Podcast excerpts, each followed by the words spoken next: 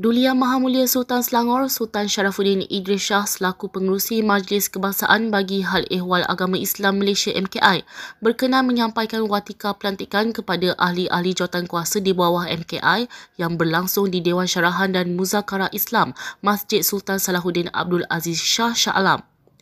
Selangor Royal Office menerusi perkongsian di Facebook memaklumkan seramai 26 orang menerima watikah di mana mereka akan menganggotai empat jawatan kuasa yang distruktur semula di bawah MKI iaitu Jawatan Kuasa Pengurusan Hal Ehwal Islam Kebangsaan, Muzakarah, Perundangan Islam dan Penyelaras Pendidikan Islam. Mereka juga terdiri daripada wakil Majlis Agama Islam negeri-negeri yang dilantik oleh MKI selepas mendapat perkenan daripada Majlis Raja-Raja. Turut hadir pada majlis berkenaan adalah Ketua Pengarah JAKIM, Datuk Hakimah Muhammad Yusof merangkap setiausaha MKI. Hadir sama pengurusi jawatan kuasa muzakarah MKI, Datuk Noh Gadot dan pengurusi Majlis Agama Islam Selangor MAIS Tan Sri Datuk Sri Abdul Aziz Muhammad Yusof. Perjuangan melawan pandemik COVID-19 dalam kalangan rakyat tanpa mengira bangsa dan agama menjadi bukti sumber kekuatan yang luar biasa. Datuk Menteri Besar Datuk Seri Amiruddin Syari menerusi perutusan Hari Malaysia berkata, kesatuan hati yang berjaya dipupuk ketika melawan pandemik boleh diterjemah dalam pelbagai bidang kehidupan demi mencapai matlamat kemakmuran negara.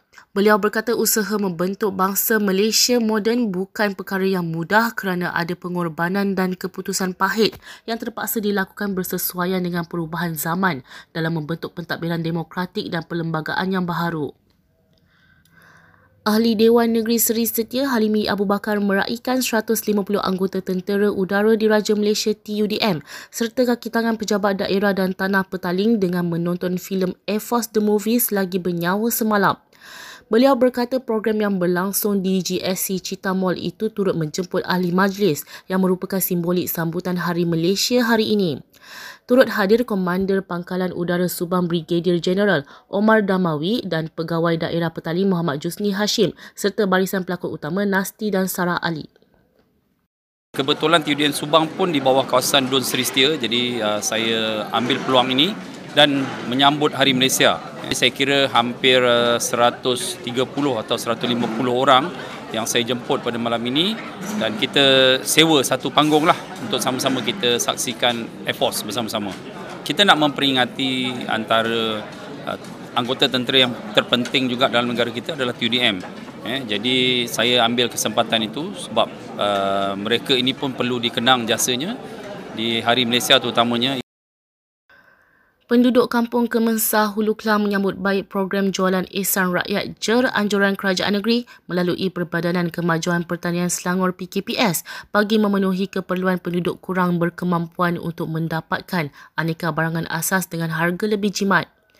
Semalam PKPS menawarkan jualan murah enam produk makanan asas utama iaitu ayam RM10 seekor, daging pejal segar RM10 setiap pek 900 gram, telur grade B RM10 sepapan, ikan kembung RM6 setiap pek, beras 5 kg RM10 sekampit dan minyak masak 5 kg dengan harga RM25 sebotol.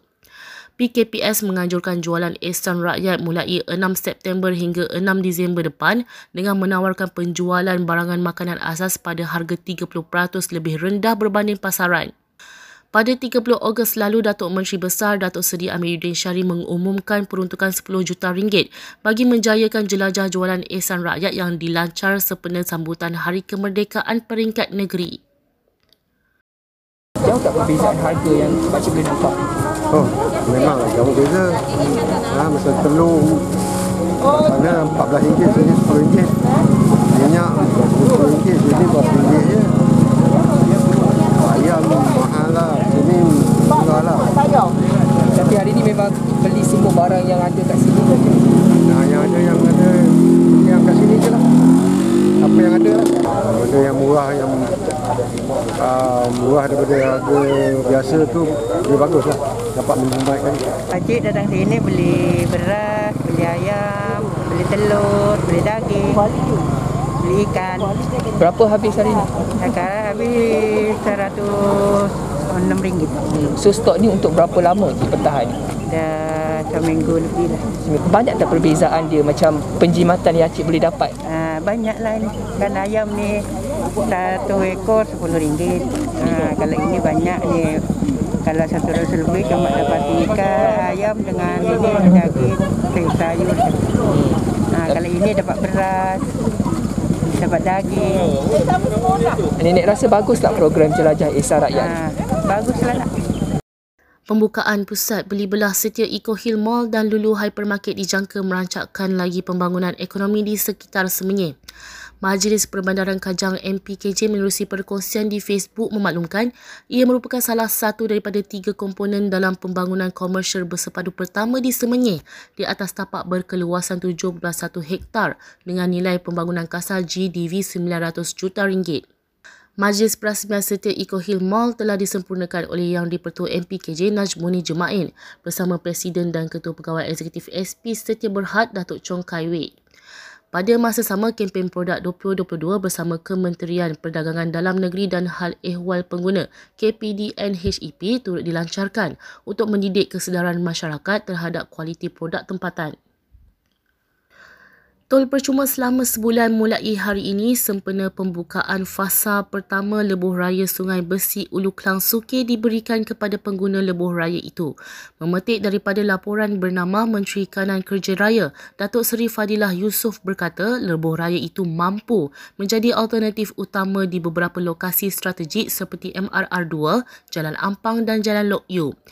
Ia juga berpotensi mengurangkan kesesakan trafik di lokasi berkenaan sehingga 36% pada waktu puncak dan menjimatkan masa perjalanan kepada 25 minit berbanding 75 minit di laluan sedia ada.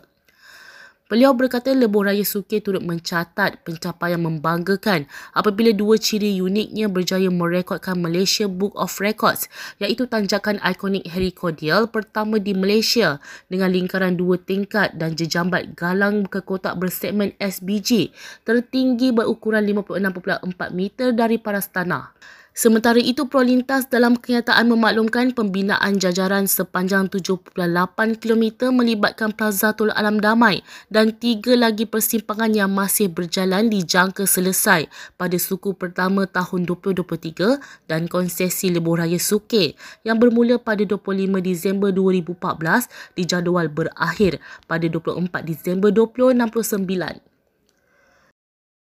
Sekian semasa hari ini. Jangan lupa dapatkan perkembangan terkini negeri Selangor dengan mengikuti kami di YouTube Selangor TV dan Facebook Media Selangor.